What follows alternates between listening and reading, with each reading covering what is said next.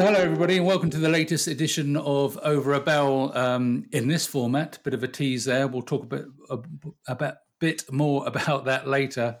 But I'm delighted to introduce a new co-host to um, Over the Barrel in Apollo's very own Phil Westmorland. Welcome, Phil. Thank you very much, Jonathan. Thank you.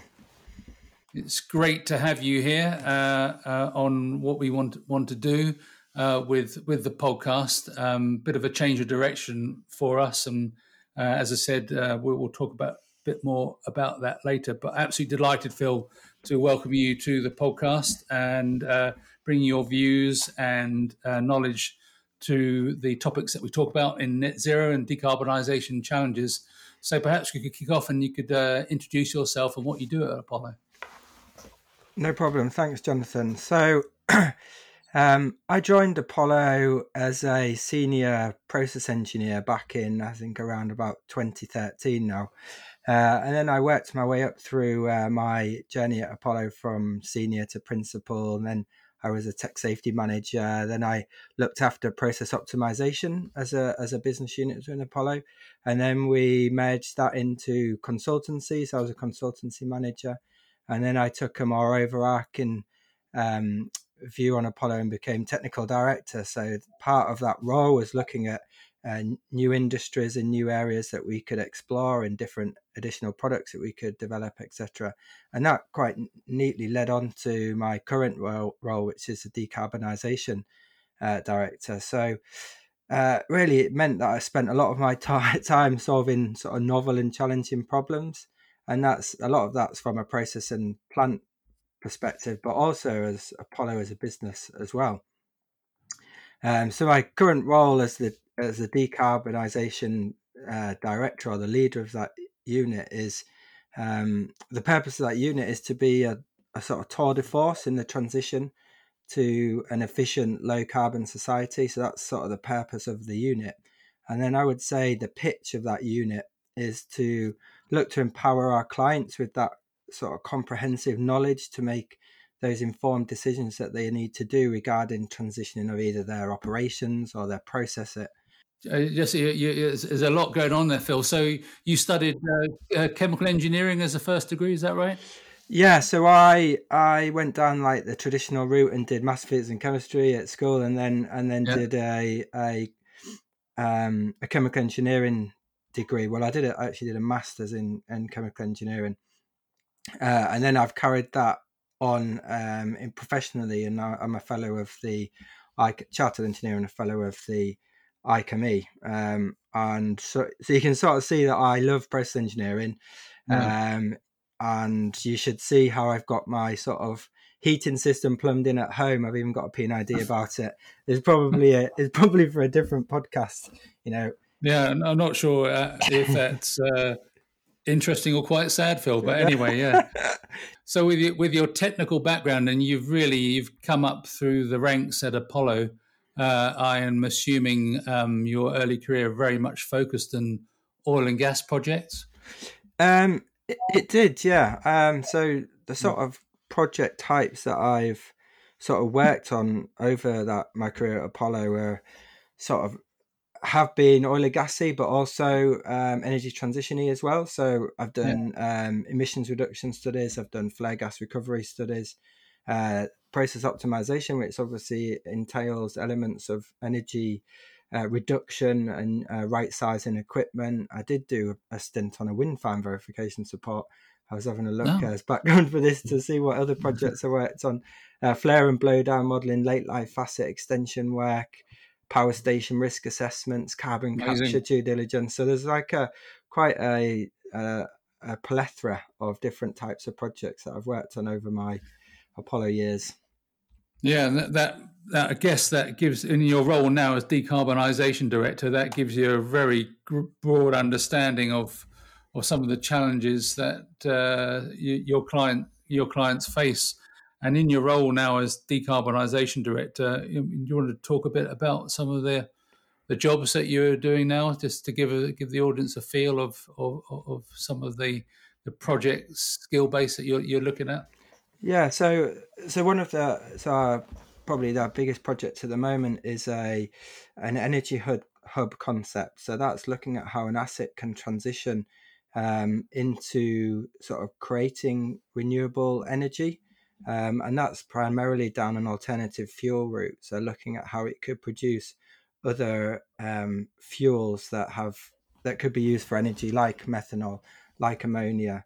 Um, there's an element of hydrogen in there. Um, uh, how to produce sustainable aviation fuels, and it's very much this uh, conceptual thinking and building the business case together and understanding what bits of kit need to go where and how big would this need to be and uh, sort of answer, answering some of those fundamental questions and ultimately coming up with a what would be the levelized cost of X that you're going to produce. So that's probably the biggest one we've got on at the moment. But we're also working on quite a few other alternative fuel studies as well as whether as well as supporting the gas uh, distribution network um, in terms of their energy transition. Um, so there's a lot of a lot going on um, mm. sort of in this in this space. I would say it's very yeah. complex and dynamic.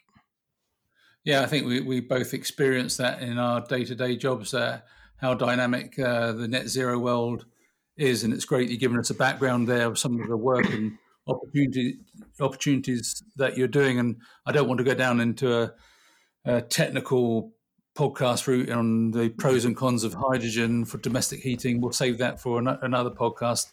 Uh, this really yeah. is to uh, understand you and what make, make, makes you tick. So maybe we could we could rewind a little bit and uh, talk about what got you interested in engineering in the first place. You, you talked about a, traditional STEM uh, uh, um, entrance into science and uh, and maths background entrance into into engineering. Um, you know, what got what, what what what what makes you interested in in in getting into engineering and what you do now and energy in in in, in your personal life? Um, yeah, so I I'll just go. I'll just sort of describe when I came out of university. I went into a, a job which meant that I developed um, dynamic simulations of um, functioning process plants, which meant that I got to see a hell of a lot of um, P&IDs and a hell of a lot of different types of plant, and whether they're from a power station, a margarine plant, oil and gas terminals, chemical manufacturing, nuclear and I think that gave me that grounding and that um, understanding of plant to move into the roles that I do at Apollo.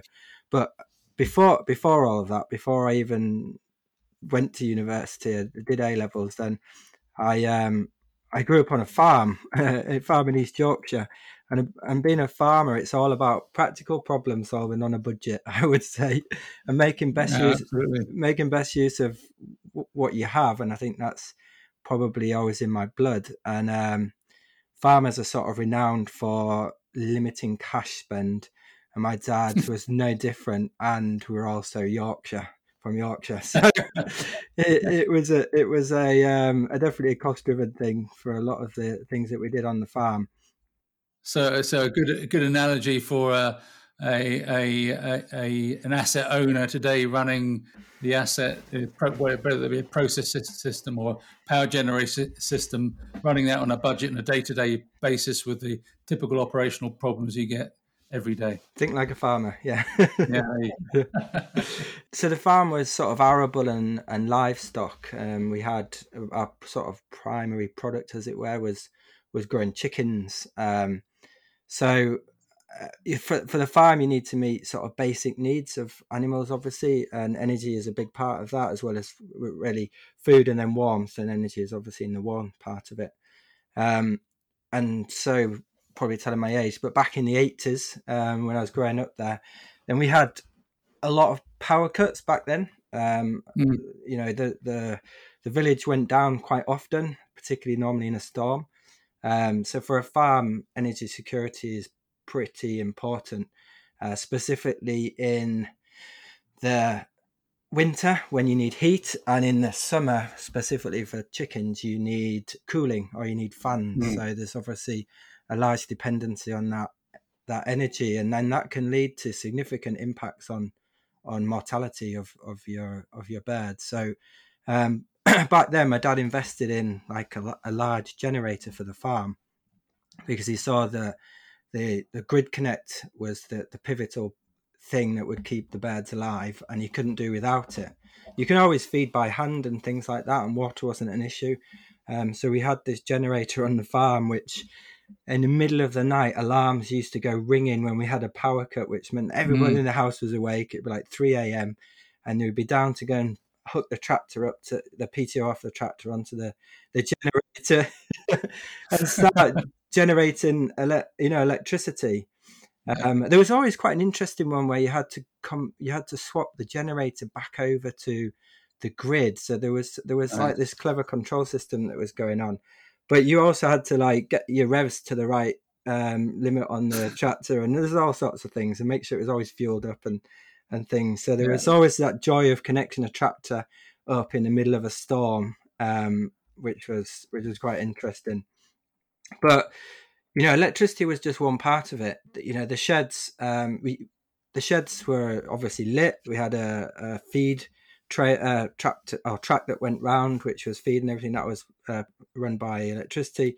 But our heat wasn't supplied by electricity, and that's because to, to heat something takes a hell of a lot of electricity, and the and mm. the, the, grid connect is not, not was not there for the farm. So what we had is we did um, we had LPG tanks, a large LPG tanks on the farm, which did something like four to six months worth of of gas supply to these gas mm. hanging heaters.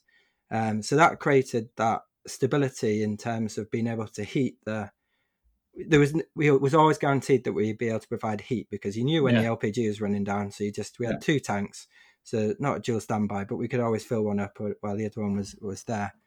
Uh, so I'd say we had pretty good energy storage on site. Um, we also had a grain dryer as well, which was a big energy um, or a big electrical demand.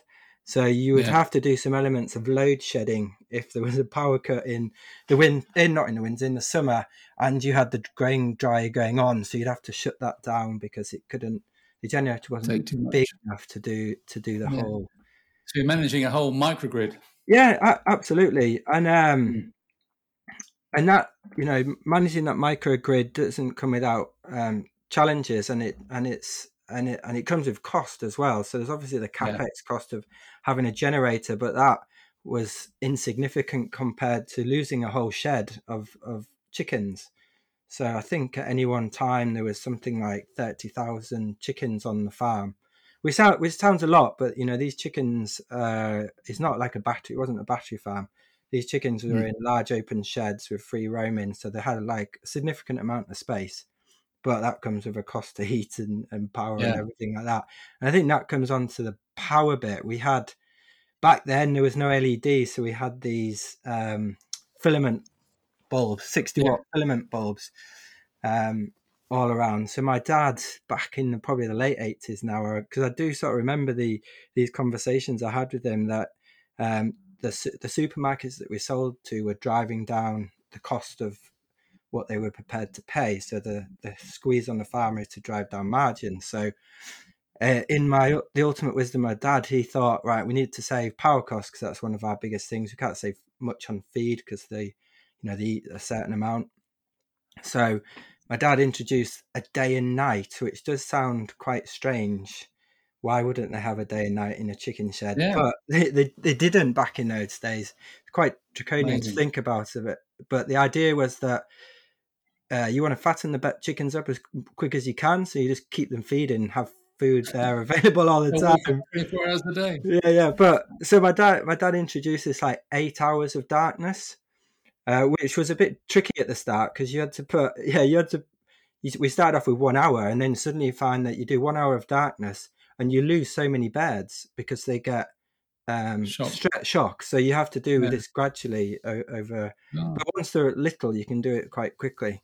Yeah, yeah, um, yeah. But the idea was then to save the power, the power cost for eight mm. hours. Because mm. so I did some little quick calcs um, in prep for this podcast, and I think we had about fifteen kilowatts of lighting.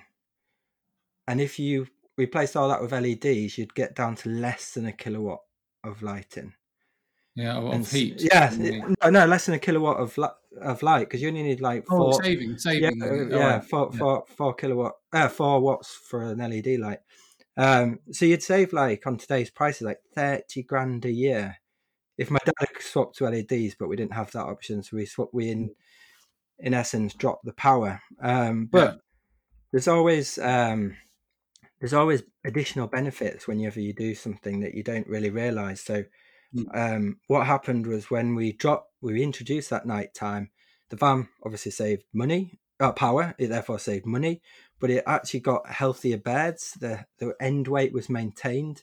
Mortality rates were hmm. improved, mm. um, and power and, and a, like a uh, a naturally occurring power trip wouldn't stress the birds out because they think, oh, it's just nighttime, oh, and I'll have a sleep now. So, so you had this improved, healthier bird, which led to increase in revenue because you had more birds that made it to mm.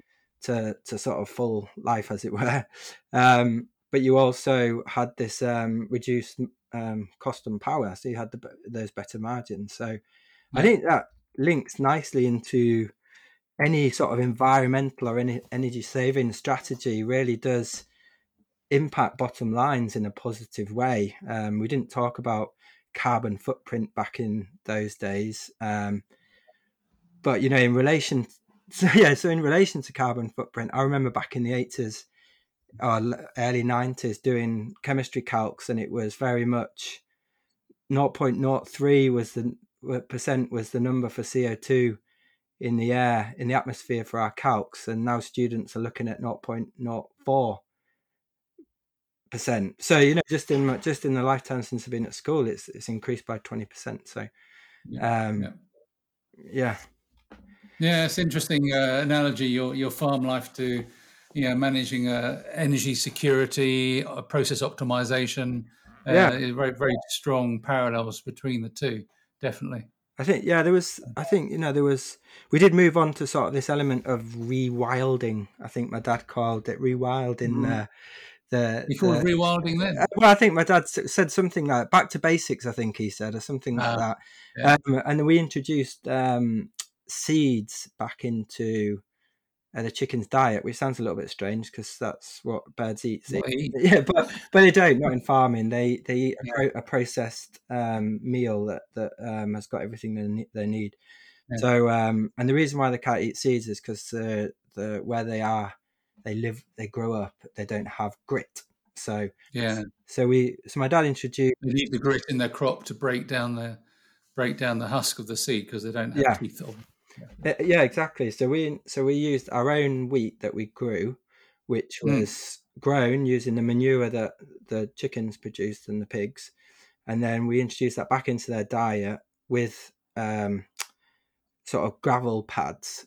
Um, mm. And again, this dro- drove down the cost of the sort of processed food and saved some mm. money. But the last sort of the, the last sort of week of the chickens, we had to remove that because the, we get getting complaints that it was grit in the oh, machine. Oh, supermarket wouldn't like it. Yeah, yeah, exactly. Yeah, natural um, bird. so yeah, I think yeah.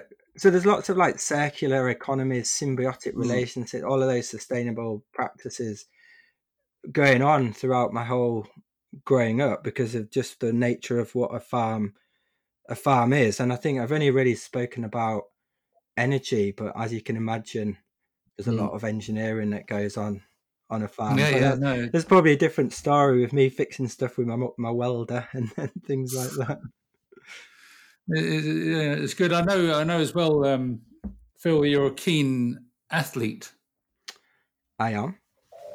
I wonder how you know your uh, that side of, of you um, comes into the work that you do every day as well. Is there is any element of your of your um, your sports side of it that you apply to your work too? Um, I think there, probably is. I think um, always being prepared and and well researched as an athlete, you mm. you look into best practices. You know what you know what do I need to achieve you come up with game plans and strategies and you do the same thing in the workplace and then once you've done stuff you go back for a feedback loop and work out well, what could i do better where could i improve uh, and that type of thing so there's definitely um, elements of sporting your sporting yeah. activities come into the workplace um, yeah but i think it's probably being prepared um, and putting the putting the hard yards in um, yeah, is what we do in in our workplace, don't we? We get well researched. We understand latest technologies. We provide expert advice um, on the things that we know about.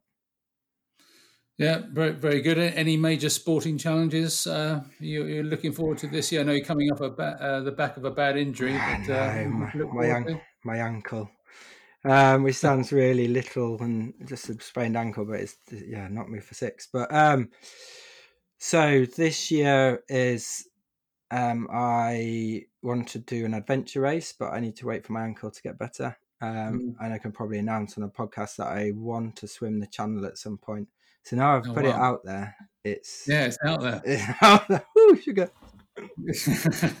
no, so, very yeah. good. That, that's really interesting background, Phil, and uh, give us uh, an idea of what makes you tick, uh, yeah. Uh, which is great.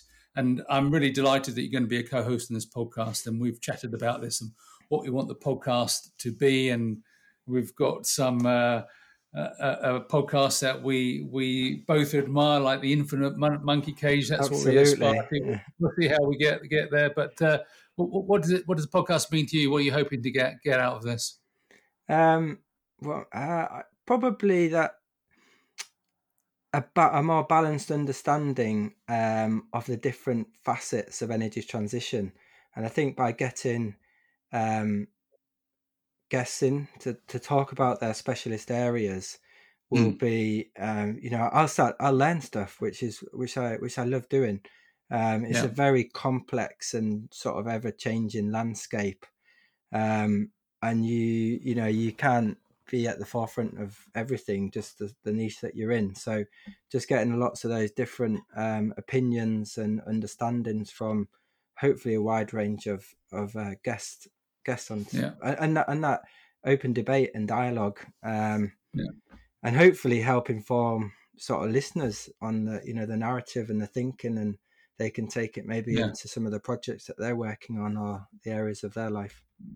Um, no, know you've been a, a, keen supporter of Over a Barrel since uh, Stuart and I were doing it for the last, oh, must be three years now, which evolved out of the industry dinners we used to do in in in Aberdeen. So uh, yeah, I mean, it's it, we've we've always had interesting people in the room mm. and learned something. And I was meant I meant to mention previously when you talk about the farm last episode. I know you were listening to it. We had Andy Samuel on, uh, who's now rewilding his farm in, hmm. in, Devon. So I'm sure he'll listen to this and uh, he'll uh, he'll he'll pick up on some of the point, points you men- mentioned. So, uh, as I mentioned at the beginning, this is going to be the last episode of Over a Barrel in this format.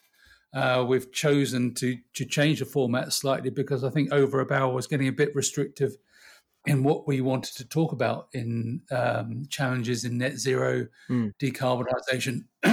I don't like to use word energy transition. I think it's uh, used too much. We're, we're moving beyond that, but we we want to open up the podcast a bit more to be more nationally re- relevant and take in in, in, in more topics. Um, We've got a name up our sleeve, which we'll tease to the audience at some point. Mm. Um, you know, what topics are you hoping to cover in, in the in the new format? Um, so the I'd say the topics in the new format. So it would be around energy generation. It would be around energy storage. Um, rewilding the energy sector would be quite a an apt one. Um, understanding what the technologies are out there and, and talking to some OEMs maybe.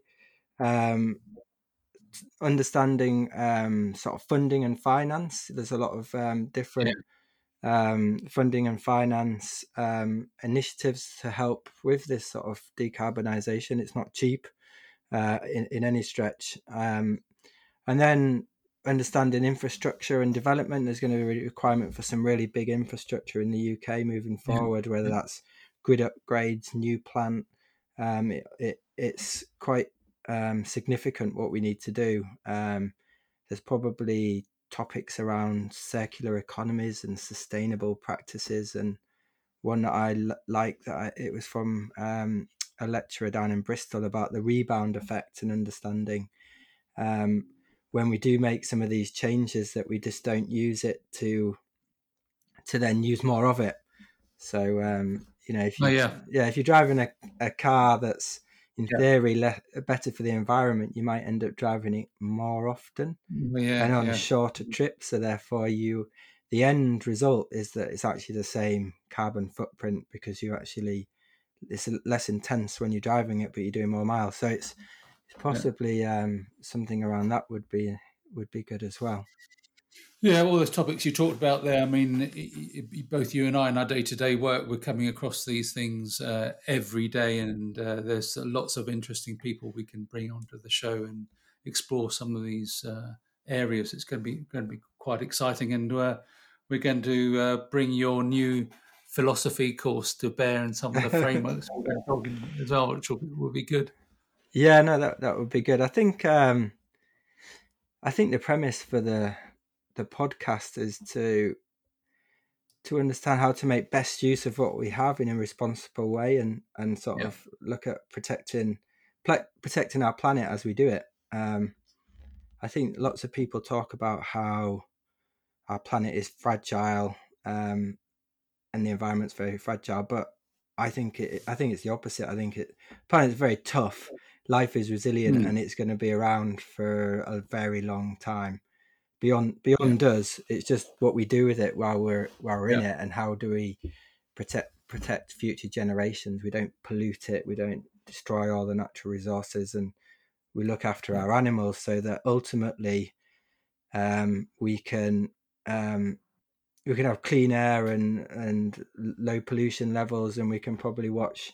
David Attenborough's Planet Earth with some low level of guilt while we're doing it. So I feel tremendously guilty when I watch it sometimes. Oh, um, oh yeah, yeah, me, me too. Because it's always amazing the natural world, but he, uh, the, the the he always ends on uh, the bit that we're doing to, to to, wreck the planet. So yeah, it'd yeah. be good to uh, turn the clock back a bit. Well, Phil, I'm really excited about uh, the, working with you on the podcast and bringing uh, exciting, interesting people on the show. And I know we're both going to enjoy it and and learn a lot. And hopefully, we can disseminate some of that uh, interesting stuff to, to the audience. So brilliant that you're here. Really looking forward to working with you. Yeah, thank you very much, Jonathan. Thank you for inviting me to to co-host. It's um, yeah, yeah very much looking forward to it and definitely engaging with some interesting people.